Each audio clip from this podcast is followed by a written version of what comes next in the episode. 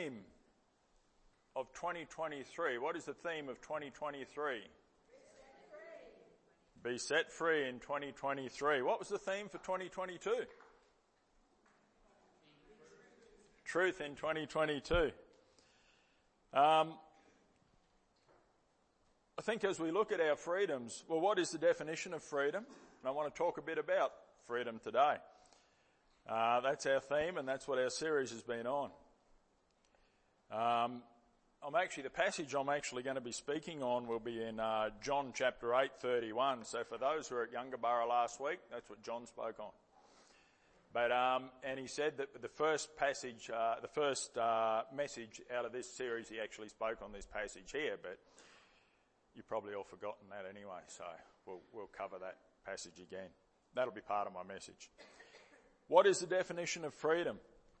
Freedom is the condition or right of being able or allowed to say, think, whatever you want to without being controlled or limited. I think some would say that we're probably one of the mo- one of the freest societies in the history of the world.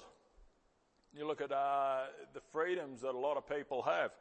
We've got the freedom to choose our sexual preference, whatever we want to be. It doesn't have to be what you're born with. We can choose to abort our babies if they're not the right sex or if we don't want them. Um, euthanasia has been legalised here in uh, Queensland now. Um, the freedom to actually kill ourselves, or perhaps when it comes down to it, such a vague sort of a uh, uh, regulation now, it's as to who can actually make that decision. Is it going to be you, or will it be maybe the government down the track who can decide to euthanise the sick and the elderly who are of uh, limited use to society? Um, a pro-life activist by the name of Isabel Vaughan Spruce was arrested uh, in the UK earlier this month for praying silently in her head. So why was she doing it? Well, the story. so that's the story behind it. So there's a story there. So she was actually out outside an abortion clinic in the UK. She was. It's actually there's actually a video of it happening. She was uh, not directly opposite it. She was down the road. You could see it in the distance. And um, the police have come and uh, asked her because she was known to them. It's not a, not a first time she's been involved there. So there is history. But they've asked her, Are you praying? And she says, No, I'm not praying out loud. They said, Are you praying silently? She said, Yes, I'm praying silently in my head. They arrested her for that. You know, you might expect that in some countries, but not the UK. We tend to relate to the UK, America, etc. We call ourselves the free world, the Western world. That's what's happened over there, and there's, there's a number of examples. Unfortunately, our, our media just doesn't want to tell us about that at the moment. Reminds us a little bit of Daniel in the lion's den, but he wasn't even praying silently in his head. He was actually in his room and people looking in through his window and they're seeing him uh, praying there after uh, there was a ruling went out that you have to pray to no one but uh, the, the king or the ruler of the time. The good thing is, I don't think what will happen to Daniel will ever happen to us in Australia. We don't have lions in Australia. Um, when we're talking about freedom, we're a bit closer to home here in Australia. Our uh, Queensland Police Service Deputy Commissioner Tracy Linford has said that a full analysis. So we're talking about the. Uh, she's talking about the uh, shooting of the police officers uh, near Chinchilla, uh, Wieambilla, and talking about that, they've done an investigation into it. And uh, Deputy Commissioner Tracy Linford said a full analysis of the evidentiary, evidentiary material indicated the incident was a religiously motivated terrorist attack. I think, I think the fathers of those, uh, the Train brothers was actually, I think it might have been a Baptist pastor at one time. She goes on to say they were motivated by a Christian extremist ideology and subscribed to the broad Christian fundamental belief system known as premillennialism. Premillennialism, uh, and actually it's confusing because if you listen to her actual statement, she goes on to describe premillennialism as saying that Jesus will come back in end times and rule on the earth for a thousand days. Um, I looked it up because I was pretty sure that was wrong. It's actually the belief is a thousand years, and that is the belief system that generally most denomination, Christian denominations, believe. So what she's aiming at is basically the broader area of uh, and belief system of Christianity uh, was um, associated with that terror attack. Um, Martyn Iles, most of you have heard of. He was at the time the managing director of the Australian Christian Lobby. He has been quite vocal about this. He's uh, criticised the Australian, the Queensland Police Service after it linked a fundamental belief held by tens of millions of Christians to December's deadly shooting ambush of two police officers in the state's Western Downs. Goes on to say, it is an act of profound ignorance which is very damaging because what this now means is that Christianity has been linked with terrorism in Australia.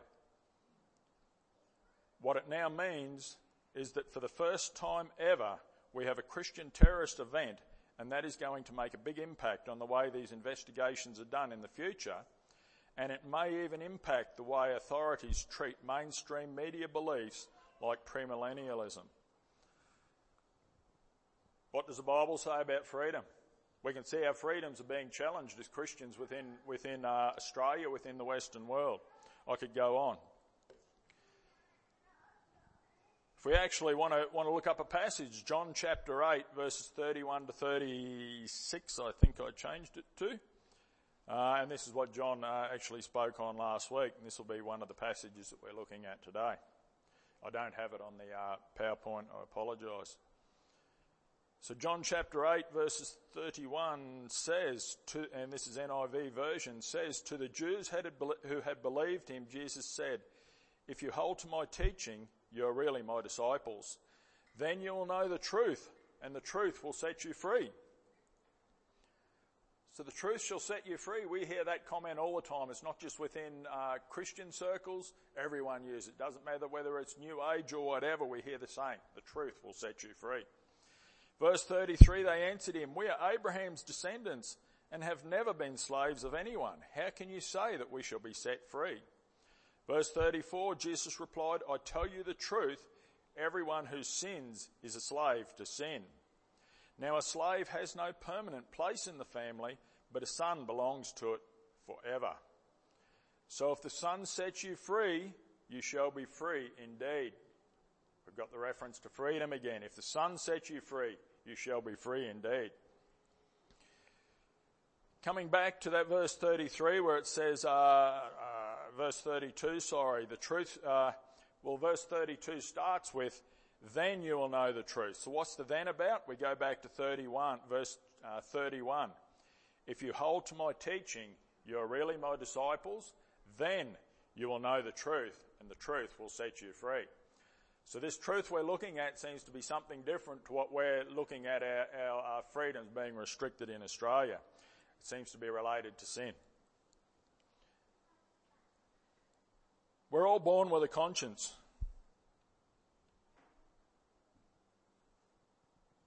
Romans chapter 2 verse 14 tells us, this is talking about the Gentiles. So basically the Gentiles at the time, they weren't they weren't under the law. They weren't considered, uh, or we'd, we'd consider them today as, uh, as non-Christian, I suppose, if you compare them.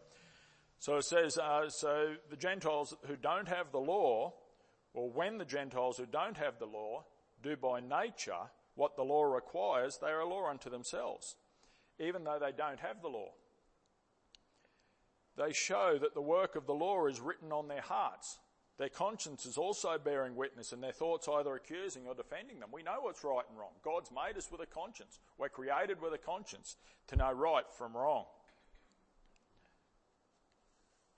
And uh, interesting, and I've mentioned it before, so I apologise if I sound like a broken record, but I've spoken about the world, science's description of sin now. And they've, they've actually given it a word and they've described what, what sin is, what we, we'd actually when I read out the description, we'll see it as sin. It's called moral injury.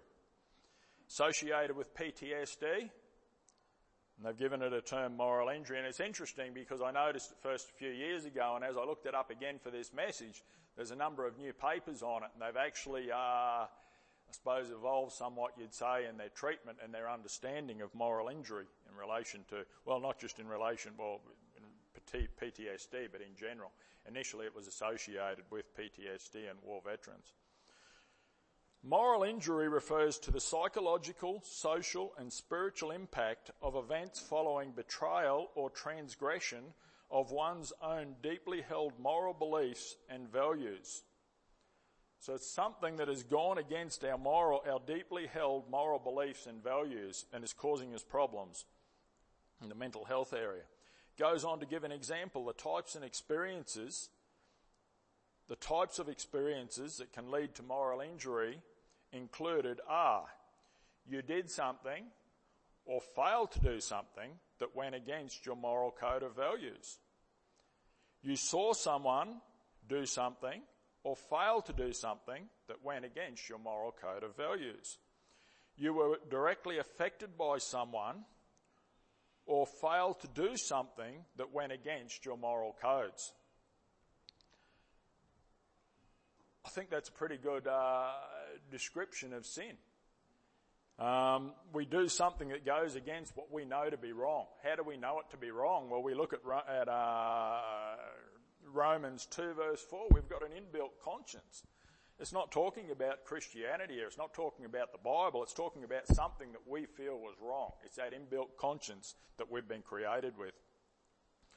What was interesting in all three of those points you saw, I'll just give an example, the first one, you did something or failed to do something. It's not just doing something, it's failing to do something. What verse does that bring to mind in the Bible? I have to look up my notes. James chapter 4 verse 17 says, Anyone then who knows the right thing to do, yet fails to do it, is guilty of sin. We often overlook that as Christians. We think, hey, we haven't done anything wrong. But have we failed to do something right? That indeed is considered sin. Um, and when we look at people, I think there's some examples today. Uh, in, well, look at look at examples in the Bible. Look at we've already spoken about Daniel. His example, he could have quite easily have uh, gone along with the flow. He he's actually rebelled against the government of the time. He's rebelled against society. Even though he did it within his own room, we'd probably consider him a rebel as to what he's done. Probably even look at the example of Martyn Iles. He's spoken out about this uh, shooting Wieambilla. has made a couple of public statements that have gone against what uh, the media is telling us is truth at the moment. One of them was uh, big pharmaceutical companies, how they're running not only the medical industry, but they're also involved in politics today. Interesting, after the two posts he made on that the following week, he was, uh, his employment was terminated with the Australian Christian Lobby. I don't know what to make of that. I'm not saying anything in relation to that, but uh, it's certainly interesting that as he's spoken out and he's spoken against what the government is holding to be uh, truth, people are being, uh, would you say, uh, persecuted for it. In, mo- in, in modern times, we've got Martyn Iles. We can look at Daniel in the Bible times. Okay, what are the symptoms of sin? Well, I'll tell you what, what the symptoms are of moral injury. We'll see if they're similar. Symptoms including higher levels of guilt, anger, shame, depression, and social isolation. Higher than those seen in traditional PTSD profiles, it says. The symptoms of moral injury described above can manifest in changes in sleep patterns, significant or persistent changes in behaviour or habits, mistakes, isolation, compulsive behaviour, and a weakened sense of empathy or compassion. We should almost include that in the Bible as a description of what sin does to us and what, what, what the result of sin can be on a, a person's life. Goes on to say, although it is not a mental health condition, if left to persist for too long, it can lead to depression, anxiety, aggression, and suicidal ideation. It goes on talking about it in these papers that I've read, and I read a couple of them, I've just picked bits out of it. Guilt is difficult to address in therapy and often lingers oh, and often lingers following standardized PTSD treatment. It may in fact be the factor in, in that more than 49% of veterans drop out of PTS treatment. Or why at times up to 72% of sufferers, despite meaningful improvement in their symptoms, do not actually recover enough after such treatment that their PTS diagnosis can be removed. It's just not working, and uh, whatever the way they're treating it, just it's not happening. One of the ways, and this is one one passage that I found, in cases in which, in cases in which the effects of moral injury extend beyond psychological to spiritual harms, spiritual care providers could have a role alongside mental health clinicians. There's a little bit of a link there that they can go to spiritual care providers. I don't know who that includes. It can include all sorts of denominations, no doubt, but we can see a link there. Because they go on to say down the bottom, as yet, no validated treatment for moral injury exists. I think as Christians, we can tell them, yes, it does. We have a treatment for moral injury. We look back to that passage we've just read. Verse 36 says, So if the Son sets you free, you shall be free indeed. Verse 34 says, I tell you the truth, everyone who sins is a slave to sin. That's what we're seeing in this moral injury. People are in slavery to sin. This sin is affecting their life. It's affecting their sleep patterns. It could even lead to suicide. What is the treatment for it? The treatment for it is verse 36. If the Son sets you free, you shall be in free, free indeed. We have a message there. We know that the freedom that God is talking about is indeed the freedom of sin.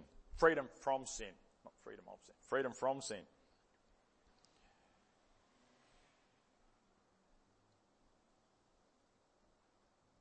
When we're looking at uh, freedom, there's another verse. This is another verse I actually stole that John used last week as well, and uh, going on to another area of freedom. Now, the Lord is the Spirit, and where the Spirit of the Lord is, there is freedom. So it's talking about the Spirit of the Lord, talking about freedom. And where the Lord is, there is freedom. We're living in interesting times. I think there's a great uh, spiritual awareness at the moment. And I've had people, people say to me that uh, I just don't um, believe what I'm being told at the moment. I don't believe what the media is telling us, perhaps. I don't know why I don't believe it, but something's telling me. I'm not a religious person, but I just believe there's something else out there.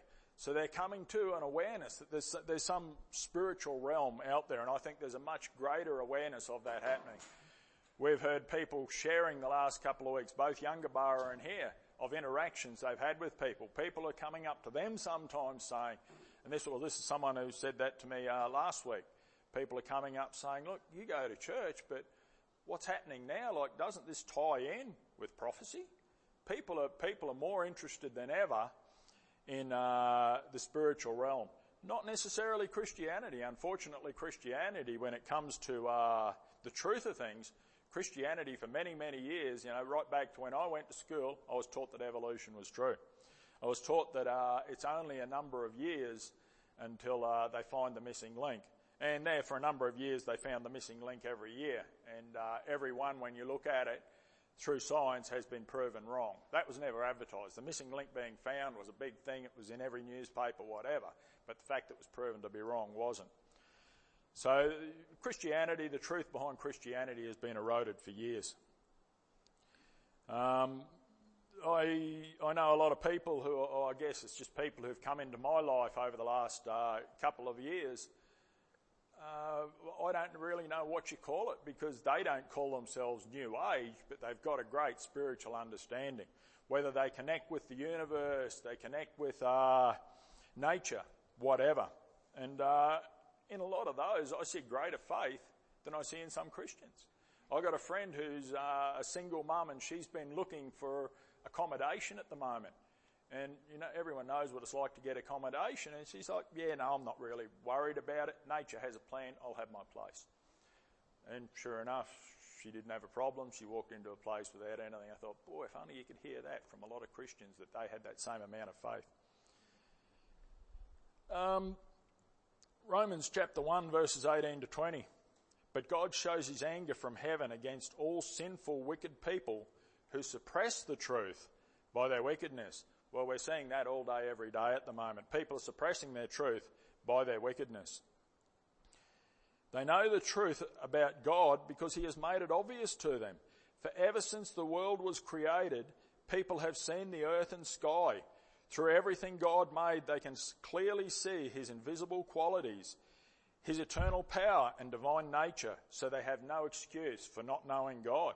So this is saying even if people aren't Christian, uh, whatever belief system they may hold to, if they have no belief system, just through nature, through creation, it can be clearly seen to them. I think we're seeing that at the moment. There's a far greater awareness of spirituality. We look over the last couple of years, the times of fear. Well, fear will drive people to asking questions and looking for alternatives. Um, you know, over the over COVID with the lockdowns, people couldn't see their families. We're a social, we're a social animal, uh, so to speak, social being. That's affected a lot of people. Depression, suicide, etc. Locked up, you couldn't go out, you couldn't go to places. Um, toilet paper, how can we survive without toilet paper? So there's, there's been a lot of fear out there and a lot of this is driving people to asking questions. I think there's a far greater spiritual awareness than there ever has been. And where, where, where here we are as Christians, we know the answer to the problem. The problem is sin, we know the person of the Lord Jesus Christ dying on the cross is the answer to freedom. People are searching for freedom. Even those, when we look at, uh, you know, currently what's going on in the world, what is, what is being made legal, what Christians are being silenced against, those people, their consciences are telling them that what they're doing is wrong. That's why they think, hey, if we can get rulings to say it's right, we're going to feel better about ourselves.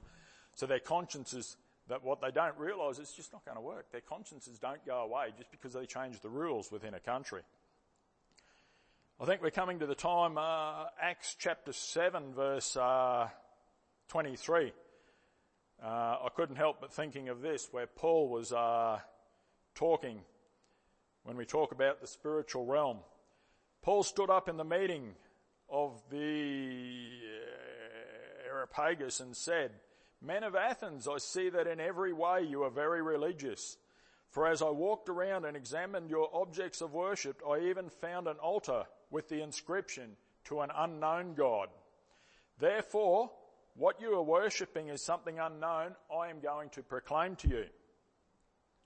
The God who made the, the world and everything in it is the Lord of heaven and earth and does not live in temples made by human hands nor is he served by human hands as if he needed anything because he himself gives everyone life and breath and everything else. From one man he made every nation of men that they should inhabit the whole earth as he determined their appointed time and the boundaries of their lands. God intended that they would seek him and perhaps reach out for him and find him, though he is not far from each one of us for in him we live and move and have our being. And some of your own poets have said, we are his offspring. We know that unknown God. We can share that unknown God. And I think that's what we're going to be going on uh, as, the, as, the, year goes on, is to uh, perhaps in, uh, in sharing what we believe uh, with others. And we've already been going through uh, the interactions we've had with other people. So we, we know that unknown God, the God who created the world, the God who created the universe, the God who helps deal with that sin problem.